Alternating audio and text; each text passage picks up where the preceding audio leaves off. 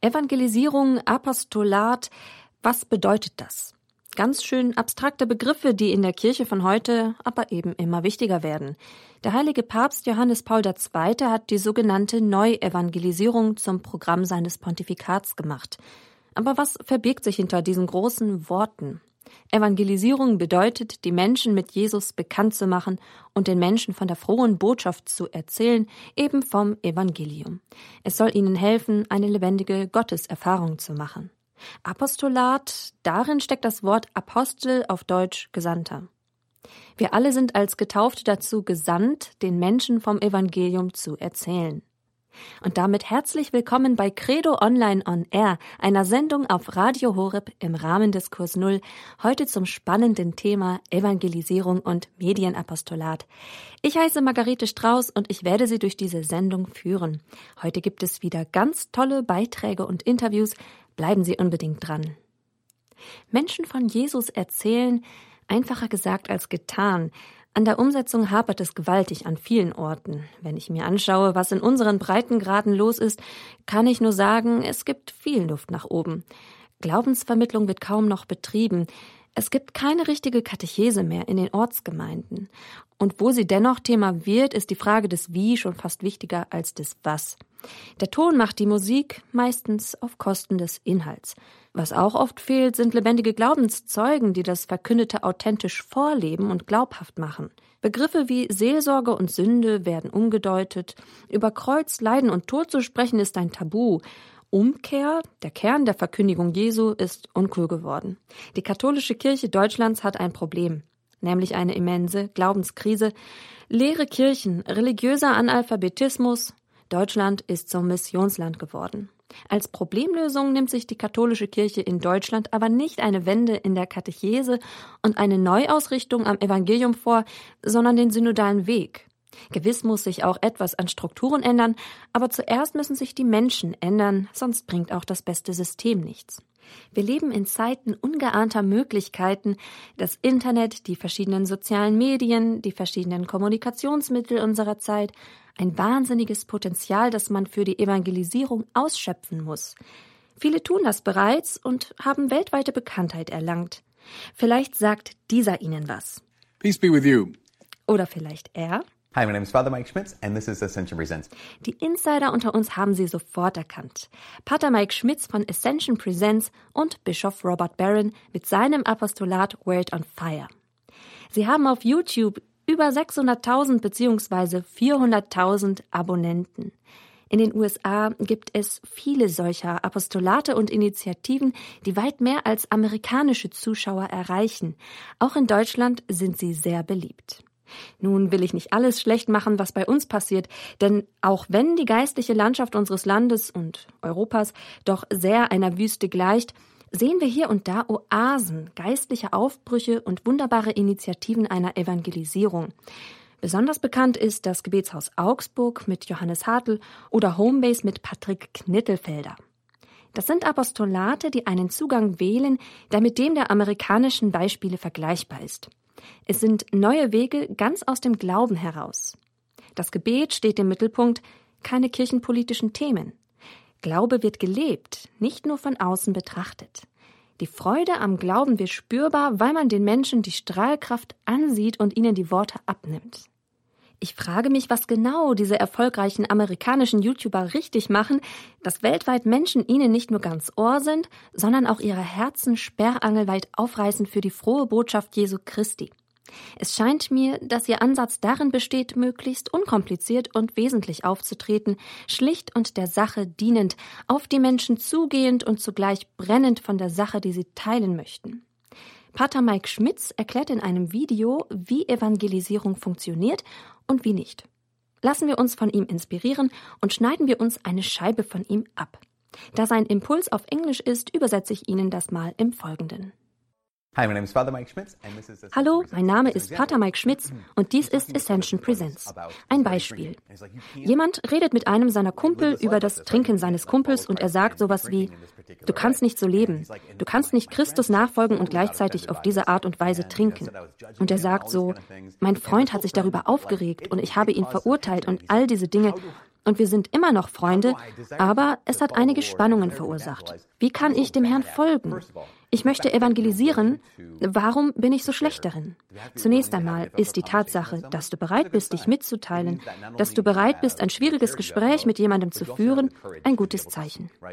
Das bedeutet, dass du nicht nur Mitleid und Nächstenliebe hast, sondern auch den Mut, das Richtige zu sagen. Es geht also nicht nur um, du bist mir nicht egal, sondern du hast auch Mut. Das ist wirklich gut. Andererseits war das, was du in diesem Gespräch mit deinem Kumpel getan hast, keine Evangelisierung, in dem Sinne, wie Evangelisierung sein sollte. Man macht die Menschen mit der Person Jesu bekannt. Es gibt viele verschiedene Formen. Man kann die Menschen mit Christus selbst bekannt machen, mit seiner Kirche, mit den Sakramenten, mit allem, was Gott uns gegeben hat. All diese Dinge, die du getan hast, sind keine Evangelisierung. Du korrigierst, was nichts Schlechtes ist, aber das ist keine Evangelisierung. Du botest deinem Freund eine Korrektur an und dachtest, ich kann nicht einmal das Evangelium mit jemandem teilen. Du sollst nicht trinken, ist nicht das Evangelium. Oder du sollst dich nicht betrinken, ist nicht das Evangelium. Das ist eine Korrektur, die du deinem Kumpel anbietest. Nun, wieder nicht schlecht. Eines der geistlichen Werke der Barmherzigkeit ist es, die Unwissenden zu belehren und so zur Reue aufzurufen, dass diese Idee, sich von der Sünde abzuwenden, okay, toll, aber nicht Evangelisierung. Ich kann nur Korrekturen anbieten, wenn ich eine besondere Beziehung zu jemandem habe. Aber wenn es darum geht, Korrektur anzubieten, denke ich, dass wir das normalerweise tun, wenn wir eine besondere Beziehung haben. Meine Rolle ist es, als Pastor oder Priester Korrektur anzubieten gegenüber der Gemeinde. Aber nicht unbedingt als Priester für die Person, die einen Kaffee im Café trinkt. Unter deinen Freunden kannst du diese Korrektur vielleicht vornehmen und vielleicht werden sie beleidigt reagieren. Unsere Beziehungen diktieren oft den Grad, in dem wir Korrekturen anbieten können. Wenn es aber um die Evangelisierung geht, wenn es darum geht, das Evangelium mit anderen zu teilen, fällt das vielen Menschen schwer. Das macht Sinn, denn ich glaube, wir haben die Vorstellung im Kopf, wenn ich das Evangelium mit anderen teile, muss ich Wahrheiten darlegen, muss ich Beweise darlegen, die ich habe. Ich muss Antworten anbieten. Aber so oft beginnt Evangelisierung nicht mit Antworten, sondern mit Fragen. Evangelisierung beginnt mit Fragen und das ist der große Unterschied. Ich denke sowas wie, diese Person ist offen für das Evangelium hier, Jesus, jetzt geht's los. Im Gegenteil, wenn diese Person offen ist, wenn diese Person mehr wissen will, warum stelle ich ihr nicht die Fragen? Warum nutze ich nicht die Gelegenheit eines normalen Gesprächs? Und stelle keine Fragen, um sie in eine Ecke zu drängen, nicht Fragen, um sie dazu zu bringen, etwas zu sagen und ich sagen kann, weißt du was, hier ist die Wahrheit, sondern echte Fragen, wenn sich die Situation ergibt. Dinge wie, all diese Menschen sterben in unserer Kultur, in unserem Land, in unserem Leben und in unseren Familien sterben Menschen. Was denkst du? Was denkst du? Ich bin ein Christ. Du weißt, dass ich Christ bin. Aber was denkst du, was mit ihnen passiert? Aber so zu fragen, dass es mich wirklich interessiert, was du denkst. Nicht einfach, was du denkst, denn ich werde dir sagen, was ich denke. Und vielleicht ist das, was ich denke, so viel klüger als das, was du denkst. Sie werden es merken. Sie werden es merken, wenn wir nur fragen, um ihnen unser eigenes einzutrichtern. Ich finde, dass es für mich einer der überzeugendsten Punkte ist, mit der Evangelisierung oder dem Teilen des Evangeliums zu beginnen, indem man die Frage nach Sinn stellt. Denn wenn es keinen Gott gibt, dann ist die ganze Welt ein Zufall. Und nichts, was wir tun, bedeutet etwas. Und deshalb liebe ich es, bei diesem Punkt anzufangen. Was denkst du, was das bedeutet? Und das könnte alles sein. Zum Beispiel in Filmen. In diesem Film, was denkst du, was der Regisseur, was die Regisseure versuchen zu sagen? Und das Gespräch kann vielleicht direkt zu einem Gespräch über Gott übergehen und wie das Universum etwas bedeutet. Aber vielleicht ist es nur der Anfang des Gesprächs oder der Anfang der Idee, über die wir von nun an nachdenken werden. Wenn es einen Autor des Drehbuchs und einen Regisseur des Films gibt, dann muss es einen Zweck geben. Es muss einen Grund geben, warum sie ihn gemacht haben. Und vielleicht führt das letztendlich zurück zu unserem Drehbuch, wie die Geschichte unseres Lebens, die Geschichte dieses Universums ist. Wenn sie etwas bedeuten soll, muss es einen Autor geben. Es muss in gewisser Weise einen Regisseur geben. Dazu kommen wir in diesem Gespräch vielleicht nicht. Aber wir schaffen eine Kultur der Beziehung, in der es in Ordnung ist, große Fragen zu stellen. Und es ist in Ordnung, die Antworten nicht zu kennen. Eines der Dinge, die so viele von uns davon abhalten, das Evangelium direkt zu teilen. Viele sagen, ich kenne nicht alle Antworten, ich weiß nicht unbedingt, was ich tun soll. Was, wenn sie es umdrehen und mir die Fragen stellen? Ich weiß nicht, ob ich weiß, was ich dann sagen soll. Ich würde sagen, wenn du das gerade bist, ist das okay. Wir streben nach Antworten. Der heilige Petrus sagt in einem seiner Briefe, Seid stets bereit, jedem Rede und Antwort zu stehen über die Hoffnung, die euch erfüllt. Aber wenn du jetzt noch nicht bereit bist, bedeutet das nicht, dass du nicht bereit bist, Fragen zu stellen. Es bedeutet nicht, dass du nicht bereit bist, eine Beziehung einzugehen. Es bedeutet nicht, dass du nicht bereit bist, ein Gespräch zu führen, weil du ein getaufter Christ bist, weil du Katholik bist, der an das glaubt, was der Herr über sich selbst in der Heiligen Schrift und in der Tradition der Kirche und dem Lehramt der Kirche offenbart hat. Und wenn du also nicht alle Antworten kennst, ist das in Ordnung. Du musst nicht mit den Antworten anfangen, du kannst tatsächlich mit den Fragen anfangen. Start with the questions.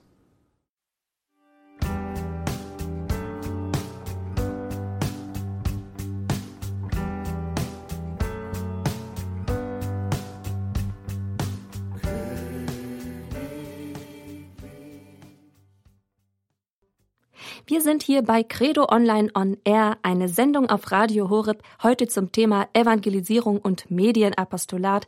Mein Name ist Margarete Strauß und zuletzt hörten wir Pater Mike Schmitz und seine Erklärung, wie man Evangelisierung erfolgreich beginnt, wie man die Menschen für das Evangelium begeistern kann, ohne dass es von oben herab und mit erhobenem Zeigefinger geschieht. Zuletzt ermutigt er uns, das Experiment zu wagen und mit dem Evangelisieren anzufangen, auch wenn man vielleicht nicht auf jede Frage eine Antwort hat. Wichtiger ist es, die richtigen Fragen zu stellen. Das Internet bietet so viele Möglichkeiten. Auch im deutschsprachigen Bereich werden die neuen Medien für die Evangelisierung genutzt. Die heutigen Möglichkeiten nutzt auch Credo, das Internetportal der Diözese Augsburg, mit der wir ja in dieser Sendung Credo Online on Air kooperieren. Auf der Internetseite heißt es Credo ist das kreative Online-Portal für junge Katholiken im Bistum Augsburg. Credo inspiriert und motiviert für einen christlichen Lebensstil und informiert über Entwicklungen in der Kirche. Credo stärkt und vernetzt Katholiken, die sich als Nachfolger Jesu verstehen und unterstützt das Wachstum der katholischen Botschafter von morgen. Credo wirkt in Kooperation mit Zentren erfahrbaren Glaubens und ist aktiv in den sozialen Medien. Credo ist das wesentliche Sprachrohr der Hauptabteilung 3 Evangelisierung, Jugend, Berufung der Diözese Augsburg. Ich war im Gespräch mit Veronika Striegel. Sie leitet die Abteilung Medienarbeit und Kommunikation in der Hauptabteilung 3 der Diözese Augsburg. Sie koordiniert unter anderem die Weiterentwicklung des Online-Portals Credo und der Social-Media-Kanäle von Credo. Ich habe ihr ganz viele Fragen über ihre spannende Arbeit gestellt. Das sind ihre Antworten. Also im Grunde geht es erstmal darum, selbst kompetent mit verschiedenen Medien umzugehen. Und auf der anderen Seite geht es darum, auch anderen, also vor allem Kinder und Jugendlichen, beizubringen, Medien bewusst und sinnvoll zu nutzen. Ja, also, dass sie dann auch bestimmte Dinge hinterfragen, auch auf eventuelle Gefahren aufmerksam gemacht werden, so dass sie dann ebenfalls eine gewisse Medienkompetenz erlangen ja, heute geht es ja viel um die sozialen Medien, aber auch hier gilt dasselbe Prinzip. Ja, je mehr ich mir bewusst bin, dass ein Instagram-Profil gefotoshoppt ist oder eine allseits positive Darstellung einer Person eher unrealistisch ist, ja, desto weniger laufe ich in Gefahr, Minderwertigkeitskomplexe zu entwickeln, ja, weil ich durchschaue, mit welchen Mitteln da gearbeitet wird und dass mir hier vielleicht auch nur etwas vorgegaukelt wird, was gar nicht stimmen kann. Ja, das hilft mir natürlich auch äh, bei meiner Arbeit auf auf Credo. Ja, also wir haben ja auch viel uns damals Gedanken gemacht, welches äh, Design ähm, ist ansprechend, mit welchen Farben wollen wir arbeiten, ähm, was, was, welche Schriftart verwenden wir. Ja, das ist ja auch so ein, so ein Zusammenspiel an verschiedenen äh, Mitteln, die dann zu einem äh, Gesamtkonzept werden, wo wir dann eben hoffen, dass es die jungen Leute anspricht. Also da haben wir auch viele positive Rückmeldungen bekommen. Also das heißt, das sind natürlich so vor allem planerische Dinge, die Sie da tun. Worin besteht sonst so Ihr Arbeitsalltag? Ganz konkret, was sind so die Hauptaufgaben, ähm, die Sie so erfüllen? Ja, also wir arbeiten bei Credo ja immer mit einem Quartalsthema oder einem Thema, das über mehrere Monate dann auch bespielt wird. Und da geht es natürlich erstmal darum, ja, welches Quartalsthema wählen wir jeweils. Ja, da gibt es dann entsprechende ähm, Thinktanks, auch mit anderen Abteilungen aus unserer Hauptabteilung zusammen, mit äh, jungen Leuten. Ja, also so verschiedene Leute bringen sich dann damit ein und dann wird erstmal das Thema definiert, dann wird überlegt, okay, wie gehen wir da ran, ähm, welche einzelnen Beiträge wären da jetzt vielleicht interessant. Also wir haben zum Beispiel gerade das Thema Wirklichkeit laufen und da haben wir dann gebrainstormt, okay, was könnten wir dazu alles machen. Ähm, ich hab, bin jetzt zum Beispiel gerade dran an einem äh, Beitrag zur Virtual Reality und ja, also so, so finden wir dann eben verschiedene Beitragsthemen und auch verschiedene ähm, Kontaktpersonen, die interessant wären, ja, also die was zu diesem Thema sagen können, die ein Interview dazu geben oder etwas schreiben oder ein entsprechendes Zeugnis dazu abgeben. Da sind wir natürlich ähm, unheimlich dankbar für die vielen Ehrenamtlichen, die sich da so einbringen und ähm, da ein ganz, ganz herzlicher Dank für diese tolle Arbeit, die Sie mit uns machen. Ähm, Sie haben vorhin schon erwähnt, dass es auch ähm, schon Rückmeldungen gab auf Credo. Erzählen Sie mal ein bisschen von den Rückmeldungen. Ja, also Rückmeldungen auf unsere Arbeit erhalten wir auf verschiedene Weise. Also einmal sind es natürlich jetzt mal ganz quantitativ gesehen die Anzahl unserer Follower und Abonnenten auf den verschiedenen Kanälen. Also wir haben ja die Website und vier verschiedene Social-Media-Kanäle, die wir bespielen. Wo, wo sind Sie alles an? Also wo haben Sie überall ein Konto? Also das ist äh, Instagram, Facebook, YouTube und Twitter. Das volle Arsenal. Ja, gut, äh, es gibt ja immer noch mehr. Ähm, sind auch immer mal wieder am Überlegen, ob man äh, TikTok noch mit aufgreift, aber da muss man natürlich auch schauen, okay, was ist das für eine Ausrichtung und wie sieht das auch mit unseren personellen Kapazitäten aus? Und haben Sie auch, haben Sie auch so persönliche äh, Begegnungen schon mit Usern gehabt in diesen sozialen Medien oder so? Oder vielleicht auch persönliche Kontakte, also in real life, dass da Menschen auf sie zugegangen sind und ähm, einfach mal ein Feedback gegeben haben zu diesem ganzen Apostolat? Ja, also das ist natürlich der, der viel wichtigere Teil. Ja, da geht es jetzt nicht nur um die Zahlen, sondern ähm, um die, die persönlichen Rückmeldungen. Also die erhalten wir natürlich einerseits schon auch auf unseren äh, Kanälen, ja, weil die sind ja als Kommunikationskanäle auch entsprechend ausgelegt. Da kann man kommentieren und äh, auch diskutieren. Und da bedanken sich oft äh, Leute bei uns oder natürlich auch bei unseren Autoren oder Sprechern. Also zum Beispiel hat sich jetzt erst kürzlich wieder eine Nutzerin auf YouTube bei uns für ein Lobpreis-Tutorial bedankt und da habe ich dann gesehen, aha, ein anderer Nutzer hat äh, auch schon vor längerer Zeit dann da mal hingeschrieben, dass er ja seit einem Jahr versucht, Klavierbegleitung bei Lobpreis und Anbetung zu lernen und auf der Stelle getreten sei. Und mit unseren Tutorials ist bei ihm dann der Durchbruch gekommen. Ja, also das, das freut uns dann natürlich. Ähm, ein anderes Beispiel, wir hatten jetzt ähm, am 6. Januar zur Erscheinung des Herrn, wir haben gerade so eine äh, Hochfestreihe äh, laufen auf Instagram und Facebook. Da hat sich ebenfalls ähm, ein oder weiß nicht, mehrere Nutzer bedankt und äh, einer hat geschrieben, dass wir ihm mit dem Post ein paar Fragen beantworten, beantwortet hätten. Ja, also äh, so vermitteln wir ja auch Glaubensinhalte. Ein anderes Beispiel wäre noch, also wir haben auch zwei Videoreihen mit jungen Christen laufen, die über ihren Glauben erzählen, Glaubenszeugnisse abgeben und da gibt es auch schon viele Rückmeldungen. Also eine äh, junge Katholikin hat zum Beispiel erzählt, warum sie gerne zur Beichte geht und daraufhin hat sich dann eine Abonnentin bei ihr bedankt, ähm, auch für ihren Mut, äh, sowas Persönliches offen zu bezeugen. Und daraufhin hat dann die, die Abonnentin selbst ähm, von ihren Erfahrungen mit der Beichte erzählt. Ja, also das ist dann schon spannend, wenn dann da auch so eine Art Austausch stattfindet. Ist jetzt zwar nur schriftlich, aber trotzdem glauben wir, dass sich da viele junge Christen in ihrem Glauben bestärkt äh, fühlen und sehen, aha, es gibt äh, viele andere, die, die auch glauben und, und davon erzählen.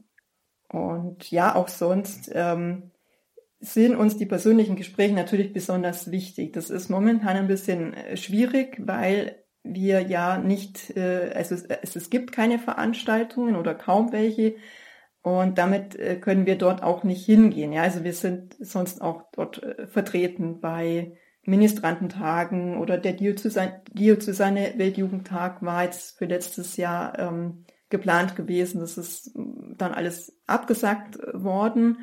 Und da fehlen uns natürlich die persönlichen äh, Kontakte zu den jungen Menschen. Also ich erinnere mich, wir hatten zum Beispiel vor zwei Jahren einen Messestand bei der Mehrkonferenz und da, ja, da sind die Leute dann erstmal auf uns aufmerksam geworden, weil sie gesehen haben, hey, das ist ja ein cooles Logo oder ein tolles Design und was macht ihr da bei Credo? Ja, und dann ähm, kommt man so ins Gespräch und ja. Ja, das ist sehr spannend zu hören von den Früchten, die Sie jetzt auch, also von denen Sie hier berichten bei Credo. Was würden Sie denn sagen, ist das schönste Erlebnis bei Credo, bei dem Sie das Gefühl haben, ja, ich bin an der richtigen Stelle, ja, ich habe genau die Erfüllung gefunden, nach der ich gesucht habe?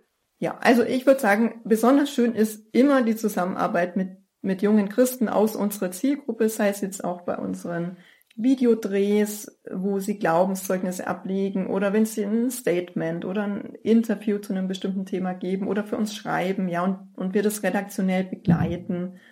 Das ist einfach eine, eine wunderschöne Arbeit und, und jedes Mal ein schönes Erlebnis.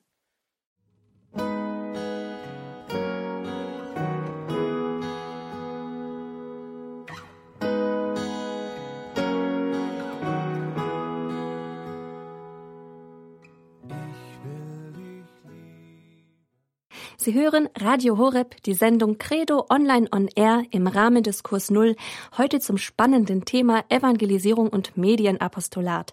Ich bin Margarete Strauß. Zuletzt habe ich mit Veronika Striegel über ihre Arbeit bei Credo gesprochen. Sie hat ein spannendes Zeugnis gegeben und über die tollen Früchte erzählt. Credo lebt auch von der Musik, besonders von Psalmobeats, uralte Texte, die Psalmen, in moderne Musik gepackt.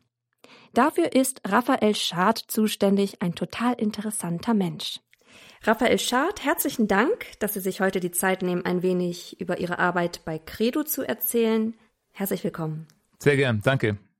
Kurz zu Ihrer Person für die Zuhörer von Radio Horeb.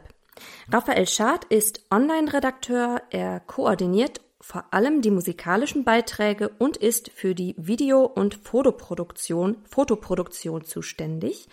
Darüber hinaus verantwortet er die Layout-Erstellung von Print- und Online-Medien.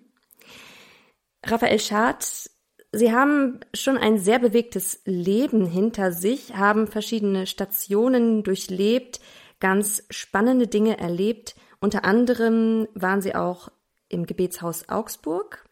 Vielleicht erzählen Sie zunächst einmal ein wenig über Ihren Werdegang und auch Ihren Glaubensweg bis hin zu Credo? Also ich bin in Ravensburg aufgewachsen. In Ravensburg gibt es die Gemeinschaft Immanuel und ja, das ist eine charismatische katholische Laiengemeinschaft. Äh, dort habe ich Lobpreis kennengelernt. Lob Musik war für mich von Anfang an sehr wichtig. Ich komme aus einem Kirchenmusikerhaushalt und Lobpreis war von Anfang an äh, eine, eine Leidenschaft für mich. Und dementsprechend habe ich auch lange gesucht, ob es irgendwie möglich wird, im katholischen Rahmen äh, ja die Leidenschaft zum Beruf zu machen. Und äh, das war eine sehr, sehr lange Suche, äh, die mich an verschiedene Orte geführt hat. Also nach dem Abitur äh, war ich lange unterwegs, habe in, in verschiedenen anderen Lebensgemeinschaften äh, geguckt, ob es, ob ich dort einen, einen Punkt zum Andocken finde. Also unter anderem war ich äh, bei der Gemeinschaft der Seligpreisungen in Frankreich ein knappes Jahr. Ich war in England und habe dort äh, als Lobpreisleiter äh, ein Jugendpastoralprogramm mit äh, eingebaut oder eingerichtet in Liverpool. Ich habe dann nochmal äh, ein Jahr äh, bei der Johannesgemeinschaft in Frankreich Philosophie studiert, um dann letzten Endes ein bisschen äh, resigniert, dann Lehramt zu studieren, Englisch und Französisch. Und in der Zeit ähm, hat sich der Kontakt auch zu Johannes Hartl äh, vertieft. Wir kannten uns schon von Jugend an. Ja, die Perspektive hat sich aufgetan, dann im Gebetshaus Augsburg äh, mit einzusteigen. Ich habe dann noch das erste Staatsexamen gemacht in Englisch und Französisch und bin dann 2009 zum Gebetshaus dazugestoßen. Und das war, ähm, da ist echt, ein, ich würde sagen, da ist ein Traum in Erfüllung gegangen, einen Lebensstil zu führen von Gebet, ein Lebensstil, der missionarisch war und der die Musik dazu noch unter einen Hut gebracht hat und davon auch noch leben können das war schon echt äh, der Hauptgewinn. Und ähm, ja, das habe ich, das haben wir dann als Familie. Mittlerweile war ich dann verheiratet und äh, wir haben das als Familie sechs Jahre gemacht. Ja, und dann hat uns der Weg wieder rausgeführt. Bin dann bei Credo eingestiegen, das da gerade noch in der Planungsphase war beim Bistum Augsburg. Wann war das? In welchem Jahr? 2015. Credo ist dann 2016 an den Start gefahren. Mein Kollege und ich haben damals ähm, uns überlegt, welche Formate, also wir, wir äh, an den Start fahren und neben äh, theologisch-katechetischen Inhalten sollten viele Zeugnisse kommen und wir haben uns überlegt, eben auch musikalische Beiträge mit beizufügen, nachdem ich eben äh, Gaben und Talente hatte. Und das hat sich herausgestellt, dass das äh, ja besonders gut funktioniert hat und äh, überhaupt die Bekanntheit von, von dem Projekt äh, ja stark unterstützt hat. Das mache ich bis heute. das Thema Gebet ist Ihnen ja auch sehr wichtig. Ich habe gehört, dass Sie damals, als Sie im Gebetshaus auch noch gearbeitet haben oder gelebt haben, ähm, viele Stunden Nachtanbetung übernommen haben. Wie wichtig ist Ihnen das Gebet oder was bedeutet Ihnen das Gebet, auch jetzt vielleicht im Hinblick auf Credo und Ihre Arbeit dort?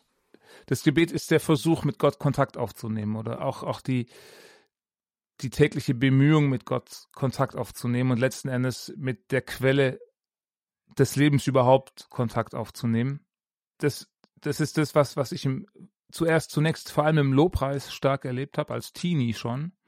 Anfangs, ich fand es eigentlich meistens eher trocken. Es ist nicht was, was ich jetzt als, äh, ich bin kein großer Mystiker in dem Sinn, dass ich da äh, Höhenflüge erlebe. Trotzdem, das ist eine Sehnsucht, eine Gottessehnsucht, die mich da äh, beständig rein oder treibt, äh, das, das Gebet zu suchen, Gott im Gebet zu suchen. Und äh, als, gerade als Teenager fiel es mir echt schwer, aber es war so, äh, ja, durch die, durch die Musik tatsächlich durch den Lobpreis erleichtert. Aber auch, auch das stille Gebet habe ich äh, damals schon, ja, mit, mit Phasen natürlich, mal stärker, mal weniger stark oder mal, mal auch äh, mit Entmutigungsphasen. Nein, ich glaube, dass, dass das Gebet das ist, was uns Kraft gibt und was uns auch innerlich verwandelt. Würden Sie denn sagen, dass das ein Potenzial ist, auch bei dieser, bei diesem Apostolat Credo und auch etwas, das man jungen Menschen an die Hand geben kann, irgendwie vermitteln kann. Das ist ja heutzutage nicht mehr so einfach, überhaupt über das Gebet zu sprechen. Das ist ja schon irgendwie, wie Sie ja selber auch ähm, erfahren haben in Ihrer Jugendzeit, manchmal etwas Trockenes, das auch sage ich mal, nicht ganz so attraktiv ist? Ich sag's mal so, die, die Sache ist für jemanden, der, der nicht in irgendeiner Weise, auch wenn es auch nur äh, irgendein Glimpse ist, nicht irgendeine Gotteserfahrung gemacht hat, äh, für den wird es keinen Grund geben, sich hinzusetzen und eine Stunde lang äh, ja, sich zu konzentrieren. Ich meine, gut, es gibt einen Haufen Leute, die die Yoga machen und, und durchaus in der Lage sind, sich auch länger als 30 Sekunden hinzusetzen und zu konzentrieren, ja. Das ist also nicht äh, begrenzt aufs, aufs Christentum. Aber jetzt zu beten und sich äh, die, die Innerlichkeit zu suchen, um, um, um, Gott äh, Raum zu schaffen in sich, ich glaube, dem geht sowas voraus wie, wie eine Gottesbegegnung und dann eine Sehnsucht danach, mehr davon zu haben, mehr von Gott zu haben. Die Frage ist, wie schaffen wir es, Räume zu schaffen, wo Leute, junge Leute, ähm, so eine Gottesbegegnung haben können, um, um dann mehr davon zu wollen. Umso wichtiger werden doch dann auch äh, so Online-Portale wie Credo und auch die sozialen Medien wichtig. Und nicht umsonst ist die Musik doch, denke ich, schon ein Weg, die Herzen der Menschen zu öffnen, in ihnen eine Sehnsucht zu wecken, sie irgendwie auf besondere Weise anzurühren. Würden Sie sagen, dass, also von Ihrer Erfahrung aus, dass man das so unterschreiben kann? Jein. Also natürlich, also Musik schafft es, das, was in einem selber klingt oder, oder ja, in anderen zum Klingen zu bringen. Wenn ich Musiker bin, dann, dann äh, kann ich das, was mich bewegt, das, was mich, was meine Sehnsucht ist, kann ich über die Musik transportieren und bei anderen, wenn es angelegt ist, auch zum Klingen bringen, ja. Ähm, und das passiert auch, äh, selbst bei, bei sagen wir mal, äh, äh sagen mal, spiritueller Sehnsucht, die verschüttet war oder sowas. Und das haben wir auch schon als Rückmeldung bekommen, dass Leute sagen, ich bin äh, ermutigt worden oder ich bin angerührt worden oder aber zumindest bisher habe ich das vor allem dann erlebt, wenn, wenn schon was angelegt war. Ja. Ich, bin, ich bin total begeistert von, äh, wir hatten äh, beim Institut für Neuevangelisierung vor ein oder zwei Jahren Sherry Weddell da, die über die fünf Schritte zum zur äh, absichtsvollen äh, Jüngerschaft gesprochen hat, absichtsvolle Jüngerschaft. Ich glaube, der deutsche Titel heißt anders, aber ich habe es jetzt mal so genannt. Intentional Discipleship auf Englisch. Und äh, ja, die, die, der, der, Grund, der erste, die Grundvoraussetzung für diese fünf Schritte hin zu einer Nachfolge Christi ist, dass man jemanden hat, dem man vertraut. So. Und dann gibt es fünf weitere Schritte, die sie beschreibt. Und da, glaube ich, kann, kann, ähm, kann Musik definitiv eine Rolle spielen, Leute anzusprechen, dieses, dieses, dieses, diese Gottessehnsucht nachempfindbar zu machen, ja. Musik ist ja eine Sache, die Sprachen überwindet. Ich frage mich auch, ob Musik gerade jetzt im Bereich Lobpreis die Konfessionen nicht auch übersteigt. Welche ökumenischen Perspektiven gibt es da und machen Sie in dieser in diese Richtung auch etwas bei Credo, was jetzt die musikalischen Beiträge anbelangt? Gibt es da ökumenische Projekte? Sicher, sicher.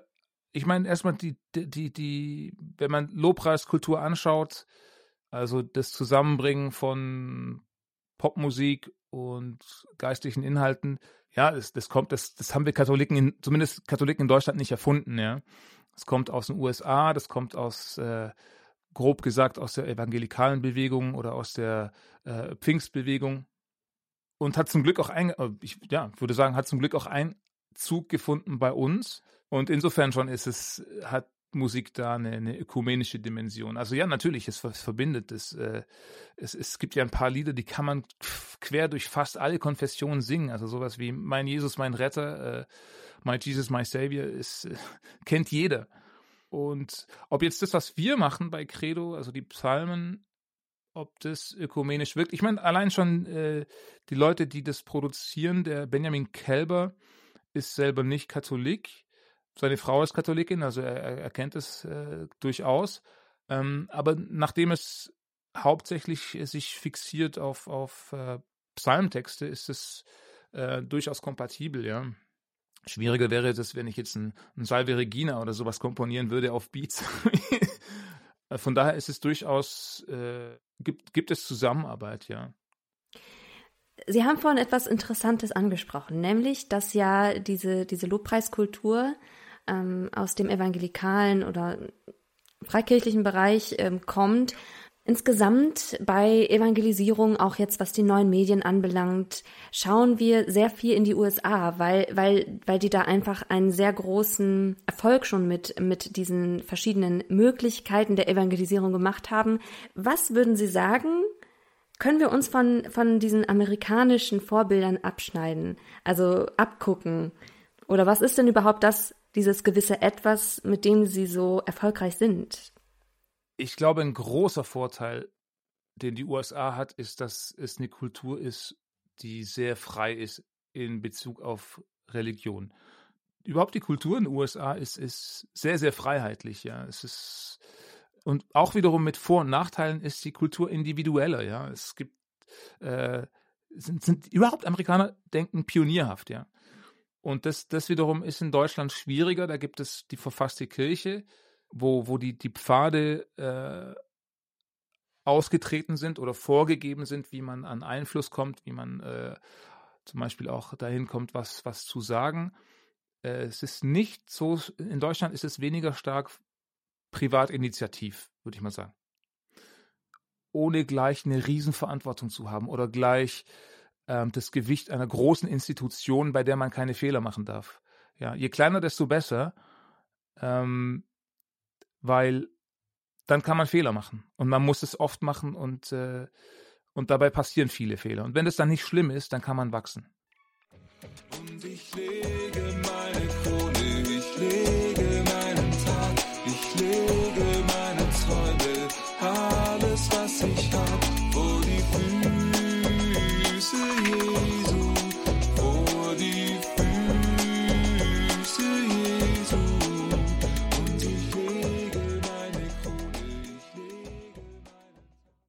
Das war Ich lege meine Krone, gesungen von Raphael Schad, mit dem ich zuletzt im Gespräch war, hier im Rahmen der Sendung Credo Online on Air im Kurs Null auf Radio Horeb. Heute haben wir sehr coole Tipps, Tricks und Zeugnisse gehört von den Menschen, die ganz vorne mitmischen in der Evangelisierung. Wir haben gelernt, wie wir alle damit anfangen können, in unserem Umfeld die frohe Botschaft Jesu zu teilen. Wir haben schon einiges von Aufbrüchen in den USA und auch in Deutschland gehört. Es gibt noch viele weitere Apostolate, die total lesenswert, hörenswert und sehenswert sind. Hier mal eine kleine Zusammenfassung. Schauen Sie auf der Internetseite GoCut vorbei, die katholische Veranstaltungen wie Anbetungen, Lobpreisabende, Gebetskreise und vieles mehr sammelt. Es gibt auch die Seite der Initiative Deutschland betet mit einer Karte, auf der man sehen kann, wo in Deutschland der Rosenkranz am Mittwochabend gebetet wird.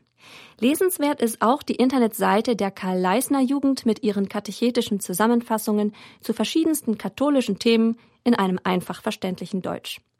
Lesenswerte fromme katholische Blogs, das sind Katholisch Logisch von Claudia Sperlich, Jobos Blog, der Blog von Josef Bordert, den lese ich schon seit Jahren, wirklich sehr toll. Die Internetseite katholon.de von Peter Winnemeller, den kennen Sie bestimmt aus den ganzen katholischen Nachrichtenportalen. Und dann die Seiten der Initiativen Maria 1.0 und Neuer Anfang. Interessant ist auch die Seite der NKF, der sogenannten Neuen Katholischen Frauenbewegung. Die deutschsprachige katholische YouTube-Szene wächst. Eine besonders große Reichweite hat Menschenfischen. Das ist ein Kanal von Michael Waletzko. Das Gebetshaus Augsburg hat einen großen YouTube-Kanal. Sehr apologetisch und genau das Richtige für Konvertiten ist die Website katholisch.com und die gleichnamige YouTube-Seite sowie die Social-Media-Kanäle dazu. Besonders aktiv ist Dennis von katholisch.com mit einem eigenen YouTube-Kanal. Auch katholische Promis, wenn man so will, wie Martin Lohmann oder Matthias von Gersdorf, machen regelmäßig Videos auf YouTube. Meine Wenigkeit ist mit dem Kanal Mag Strauß sowie der Internetseite magstrauß.com vertreten. Ansonsten gibt es viele weitere Theologen, die Videos auf YouTube machen, wie Nina Heremann mit ihrem Kanal Minicut, Pater Johannes Schwarz mit dem Kanal Cut Media oder Pater Martin Wolf mit dem Kanal Der Pater. Es gibt auch einen großen YouTube-Kanal, der Pater Pio gewidmet ist, heißt auch Pater Pio. Ich empfehle auch Pater Werner Films Kanal Maria Magdalena, da lädt er immer seine Vorträge hoch, und auch das Apostolat von Pater Paulus Maria Tautz, nämlich GIG, God is good oder auf Deutsch Gott ist gut. So heißt auch die Seite gottistgut.org. Ich liebe seine Videos, besonders die Sonntagskicks sind echt der Hammer. Das war Credo Online on Air heute an diesem Samstag.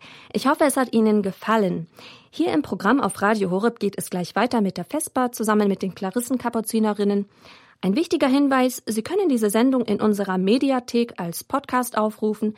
Gehen Sie dafür auf die Seite www.horeb.org. Oder Sie können sich eine CD bestellen. Dafür können Sie ab Montag bei unserem Hörerservice anrufen unter der 08328 921 120. Wir schicken Ihnen dann gerne eine CD, dann haben Sie sie immer zur Hand. Ich empfehle Ihnen natürlich auch die Internetseite www.credo-online.de anzuschauen. Es gibt mega viel zu entdecken. Auch die anderen Formate, die ich vorhin aufgezählt habe, sind sehr beachtenswert. Schauen Sie auf unserer Seite www.horeb.org nach. Da haben wir die vollständige Liste aller Blogger, Internetseiten und YouTuber nochmal zum Nachlesen, inklusive Links. Klicken Sie sich gerne durch. Damit wünsche ich Ihnen ganz viel Freude auch mit dem weiteren Programm hier bei Radio Horeb. Ich bin Margarete Strauß. Ich habe mich sehr gefreut, Sie durch die heutige Sendung führen zu dürfen und ich freue mich, wenn wir uns am Ende des nächsten Monats, nämlich am letzten Samstag im Monat, wieder hören zu einer neuen Sendung Credo Online on Air. Dann bin ich wieder für Sie da mit einem neuen spannenden Thema und tollen Gesprächspartnern. Lassen Sie sich überraschen. Alles Gute Ihnen, Gottes Segen. Hier ist Radio Horeb, Leben mit Gott.